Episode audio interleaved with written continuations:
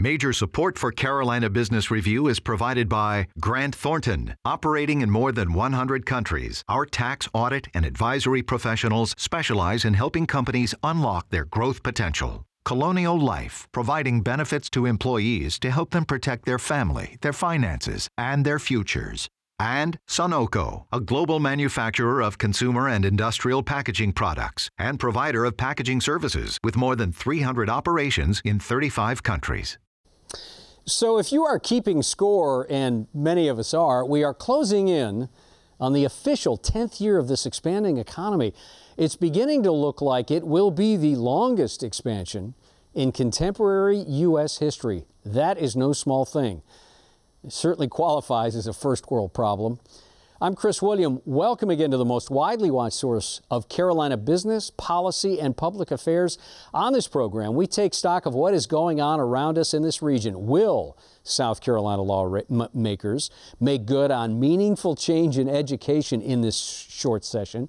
Is the Tar Heel state's not FANG friendly thing going on as they miss commitments from Google, Amazon, and Apple? And what are those big issues? Like transportation, affordable housing, and in general, long term community growth. We will start our dialogue in just a moment. Gratefully acknowledging support by Blue Cross Blue Shield of South Carolina, an independent licensee of the Blue Cross and Blue Shield Association. Visit us at southcarolinablues.com. Barings, a leading global asset management firm dedicated to meeting the evolving investment and capital needs of its clients. Learn more at barings.com.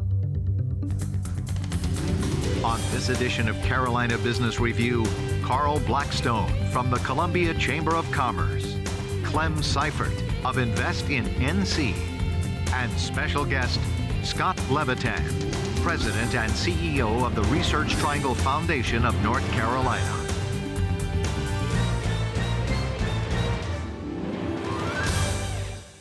Welcome to our program. You know, it's crazy, but happy spring. I, I don't know how that happened so quickly, but it did. Uh, Clem, thanks for driving in from Wilmington, Thank you. and thanks for coming up from Columbia. Absolutely.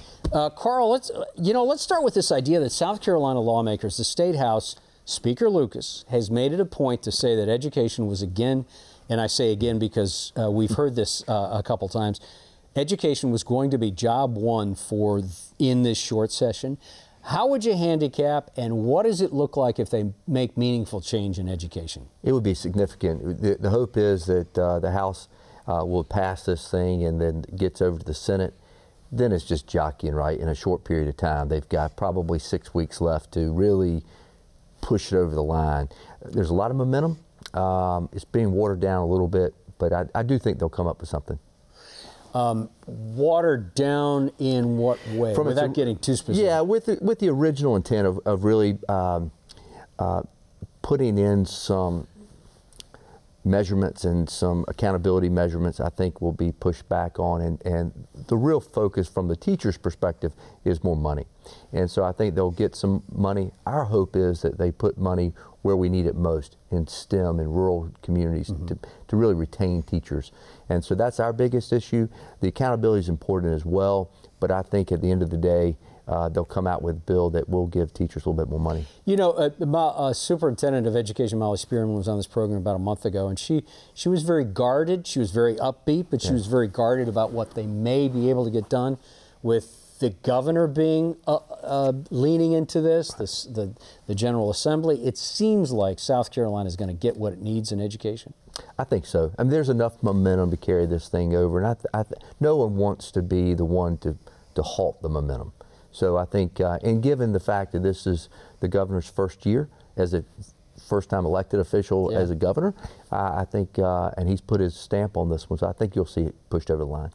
in North Carolina, Clem, and I know I, I know you're you don't want to talk about policy and and, and politics, um, and I want to ask you this in this way: FANG are Facebook, Amazon, Netflix, and Google. Now you know that's an acronym, but North Carolina's not been so FANG friendly. Google has kind of turned down, a, not kind of turned down a commitment. Apple hasn't located here, and many thought that that was going to happen. Um, uh, and, and of course, Amazon did not choose North Carolina. What, what- in the space that you work in, this is technology, this is investment. Is this kind of thing derailing for what you're trying to get done when you hear those kind of headlines talked about? Well, I don't think so. I, I mean, obviously, those companies create huge impacts when they come into a, a, state like North Carolina, and they they make huge impacts on uh, on the people and job growth and all those kinds of things. But in North Carolina, as it is across the country, small businesses are still the backbone of our economy, right? And so the most important thing that North Carolina has done recently has passed the North Carolina PACES Act, which was passed in July of 2016 and rules put in place in April of 2017. And this act allows for intrastate crowdfunding. The Jobs Act, Title III of the Jobs Act, allowed for states to build their own uh, their own program around intrastate crowdfunding in North Carolina is one of about 35 states in the country that has done that, South Carolina as well. And so this new law gives small businesses uh, who either want to start a business or grow and expand their business access to capital which was previously inaccessible. So North Carolina companies can raise up to $2 million in exempt securities offerings as long as they follow the rules. And it represents a huge opportunity for issuers and potential investors to be a part of, of the sustained growth of small business in North Carolina. And I don't want to ask this question with the idea that it's disrespectful. It's not meant to be this way. Right.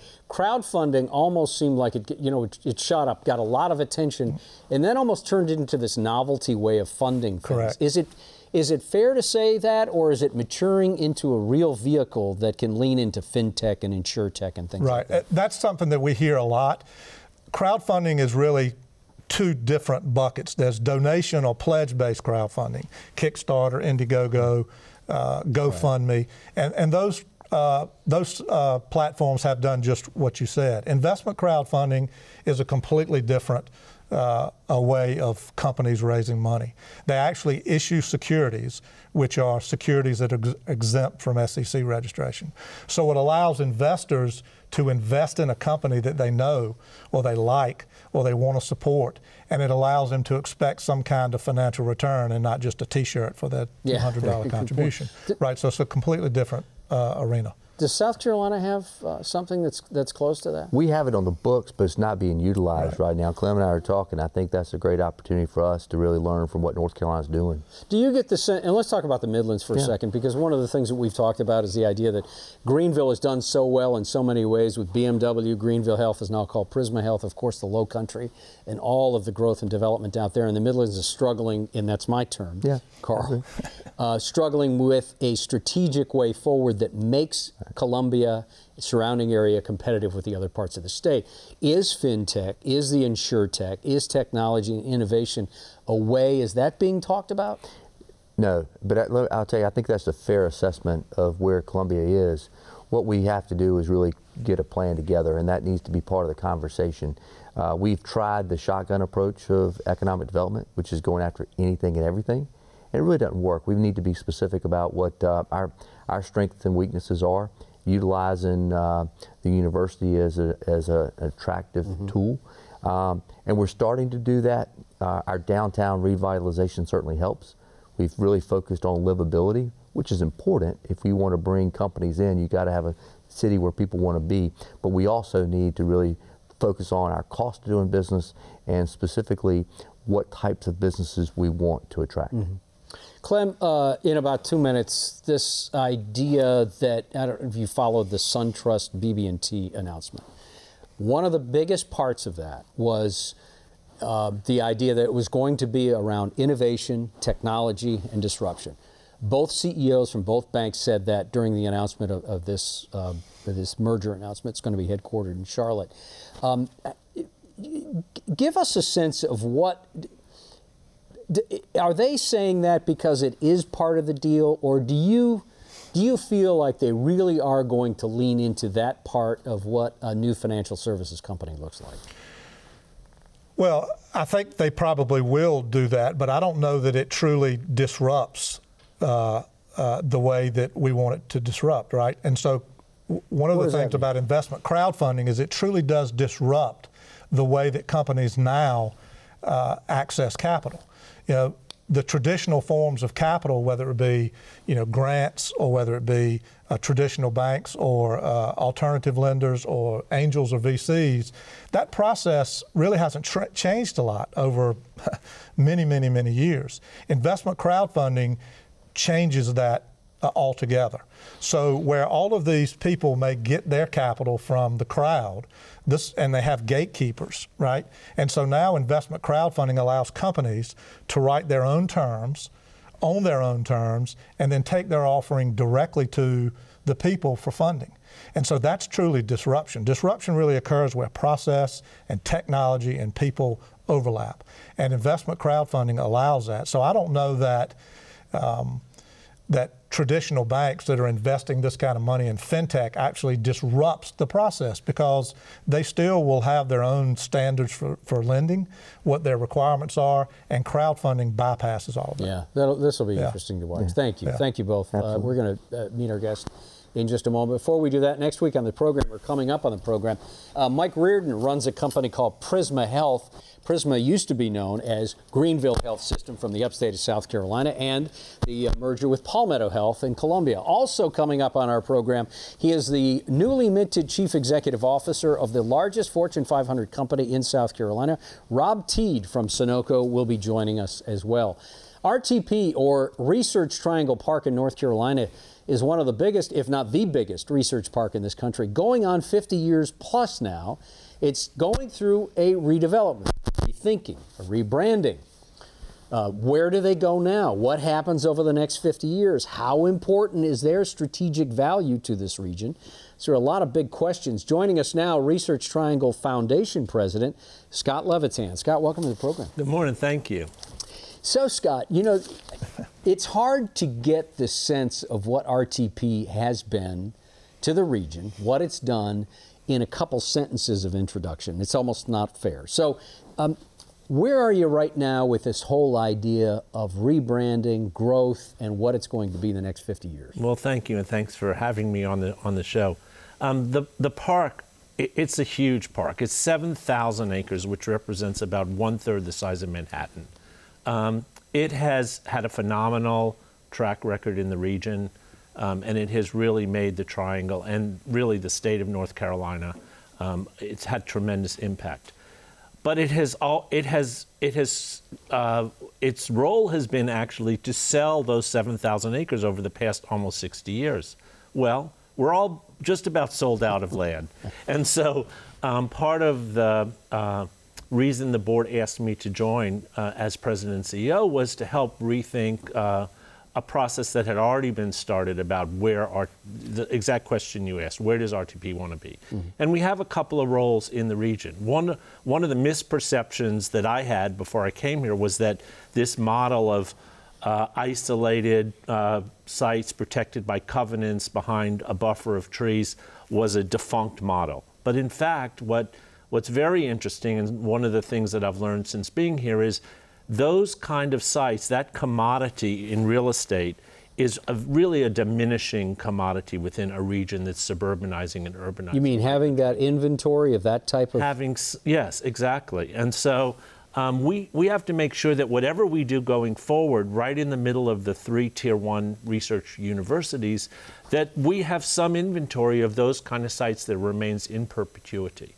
because companies seek those out, and we, you know, we are still selling land, the remaining land that we have to companies that want that kind of protected, isolated mm-hmm. campus. And so that was a piece that I learned that you know I didn't understand when I uh, moved here from Baltimore. But there are also companies that are competing against, um, I'll say the the Googles of the world um, or the Amazons of the world who have decided to locate themselves in urban environments. And the workforce that they're trying to attract really like the idea of being in an urban environment. And so Park Center, which is a development that we're working, we've been working on for a while. It has actually always existed since the beginning of the park. It's about 100 acres. Um, park Center is our response to the needs of our companies and our property owners to have that kind of mixed use development right in the middle of RTP. Mm-hmm. That's underway. Um, we have a number of partners. The foundation is paying for a whole uh, chunk of the infrastructure, but uh, uh, the Durham County Commissioners just two weeks ago um, re- reiterated their grant for $20 million to help support that infrastructure. And it's so important that the companies in the park actually voted to self. We have we're in a self-taxing district. Mm-hmm. They voted to to tax themselves over 10 years to raise $10 million to contribute toward the infrastructure. Mm-hmm. So it really is a joint venture of stakeholders to you know bring Park Center together. Yeah. Okay. Uh, go ahead, Carl. You represent uh, not only uh, the three cities around uh, the middle part of the state, the Piedmont area, but you also are the Research Triangle Park of North Carolina. Yes. Can you talk a little bit about the, the how you're trying to um, spread the wealth, if you will, to those counties or cities not within the, the, the Research Triangle Park? Yeah. So um, we are very active in a group called Research Triangle Regional Partnership which represents the three counties, Research Triangle Park, and the seven, they call them the halo counties, yeah. that surround the, the, the three of the triangle. Um, it's not exclusive to those counties, it just happens to address those. And those counties are quite different. Um, the, the seven counties around are experiencing really tremendous economic challenges, um, challenges to keep the infrastructure going in those counties with with the tax base. They were mostly farming and manufacturing counties. And so they have a new executive director, Ryan Combs, who came along um, just about when I, a little bit before I got here. Ryan has deep roots in North Carolina, and um, he has really reinvig- reinvigorated RTRP. Um, we have a, just an aside, uh, we have a an old IBM campus, uh, about half a million square feet um, that's in, right in the middle of Park Center. And originally, the concept was to tear that down, start and start with new construction right from there. Um, the, fo- the foundation, about four years ago, said, let's create some free co-working space at the at this old IBM campus, and let's see if folks would even come, if creative entrepreneurial people would actually even come to RTP to do business. So 20,000 square feet, free co-working space it's been a phenomenal success. And because they're entrepreneurial, they looked at the vacant floors above and they said, Can we lease some space in there? We're growing, we're emerging. And so the frontier has grown into a, a real amazing product uh, with a brand that's recognizable really around the state. Um, a couple of counties have actually approached us to see if there's an opportunity to expand that frontier idea into some of the more rural counties. Um, there's a so so we're investigating the opportunity to be able to do that. Right. Clemmy. So following up on that, I'm yeah. from Vance County originally, which I, may be one of the Halo counties. Yeah. Uh, and so I've seen RTP grow from its infancy, and the impact that it's had in the region has been incredible. Um, but even with some of those initiatives, like the Frontier, which I've been to, and it's a great facility, it's mm-hmm. still located, you know, in the confines of that area. We've seen that there's still a tremendous divide, uh, especially as it relates to capital and small business uh, support in, in even the further rural counties of North Carolina. And most of the uh, most of the resources are in Charlotte and RTP. How do how with your influence and the wonderful work that you've already done, how does that grow from just those seven Halo counties to the other, you know, 90 plus counties in North Carolina that don't have uh, access to what you're offering? Well, you know, Jack Cecil is on our board uh, from Asheville, and he would have asked the exact same question if he was yeah. sitting in your seat. Smart guy. And, and we're we're working on we're trying to figure it out. You know, we um, you are absolutely right. One of we have three mission, um, three three components of our mission. One is to bring the universities together for joint research, attract companies to work with those universities, and finally to increase the net worth of um, North Carolina families. And that's why North Carolina, um, our, our foundation has a long name, but it includes North Carolina. So I think we have um, some more work to do with that. Um, we have some conversations going on. I'll say that when we were chasing one of the fangs um, last year, um, we were very excited by the fact that not only did they recognize the opportunity to create jobs and and place facilities within the Triangle region. But for data center support, there's a huge uh, electrical um, capacity left over really from the days of manufacturing when these manufacturing plants mm-hmm. needed huge electrical capacity. So the middle part of the state has a real um, advantage when it comes to locating data centers, um, high high value properties that do create some jobs. And so those kind of opportunities when we're uh, recruiting companies to come to the region where there's a reason to be in the triangle, but there's also a component of their activity which right. needs to be in a rural county is important. Um, I think you know the the strength that the region has, that the state has, and bo- actually the both when I say the region, I mean South Carolina and North Carolina, have in agriculture.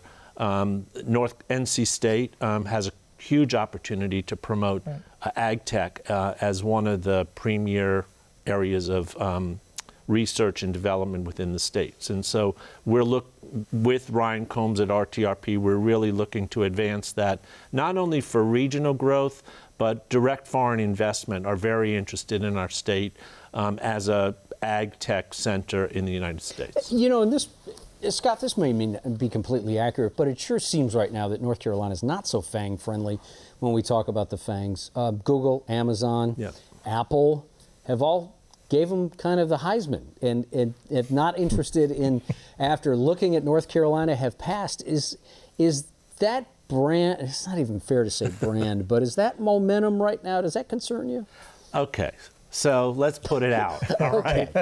It, we are always, we, everybody, is always going to take the opportunity to compete when somebody announces, a site selector says, we're, you know, hunting for somebody. But to Clem's earlier point, we have the real growth comes from growing our own and the small companies right. that we need to we as a region should spend as much effort and i think we are and i think there's a huge recognition about this but we need to spend equal effort to make sure that our the companies that are growing out that are emerging from our universities that are partnering with our you know major corps that we as a region and as states are just as supportive and receptive and we put just as much mm-hmm. energy money money support and focus on those startup companies because that's where job growth comes from. They are much more sticky than a company that comes in from outside and may in 15 years when their uh, incentive package dries up decide to go somewhere else when they're homegrown, they want to be in North Carolina. Yeah and South Carolina. Good, yeah, no, good point. We've got right. about four minutes left. Yeah. So, looking forward, I mean, you've been around for almost 60 years. The next 20 years will probably be. as, he's been around for almost 60 sorry, Well, no, I'm a little sorry, more than 60.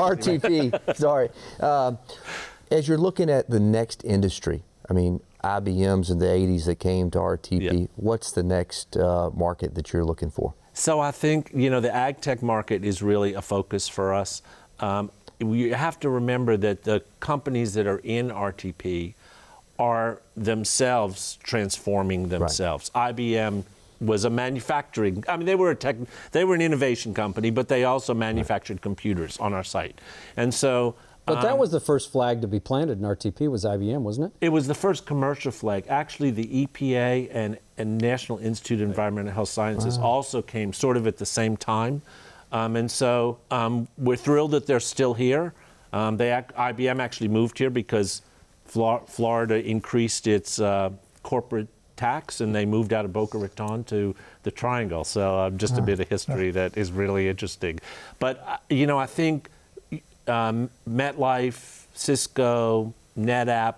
It's a real broad range of companies that are in, that are interested in our states. I think the general focus is te- is technology, and even I was at I was at a, a lunch. Uh, you know, earlier in the week with um, the folks from John Deere, and they're a technology company. Right. Yeah. They don't make money on their equipment; they make money on the technology that goes into it. You, we've got a less than a minute left, Clem, so I'm going to have to wrap it up okay. quickly. you are competing with your own success. I mean, RTP launched Durham, Raleigh, Chapel Hill, and now the success of those areas, you're competing with those areas. We have less than a minute. How do you compete, still be friendly, okay. and still collaborate? So forget about competition because I don't have any more land to sell. so we, when we go to pitch our region, we pitch the region. We're agnostic as to where people land. We just want to explain people the advantages of being in North Carolina and, and the and this region. Yeah. Okay, that'll be the last word. Scott, thank you. Thank you. Come back when you got more to talk about because you seem like you still got plenty back there. But thank, thank you. you. Good Thanks to have you in North much. Carolina. Uh, Clem, thanks for making the thank trip from Wilmington. That is no small task, and I'm glad you found that, that bypass around Charlotte. Uh, always nice to have you. Thanks. Paul. Thank you. Uh, thank you for watching our program. If you have any questions or comments, please, carolinabusinessreview.org. It's not so small, but it's, it's worth it when you get to it. Uh, make your comments. Thank you for watching. Until next week, I'm Chris William. Hope your spring starts off and your weekend is good. Good night.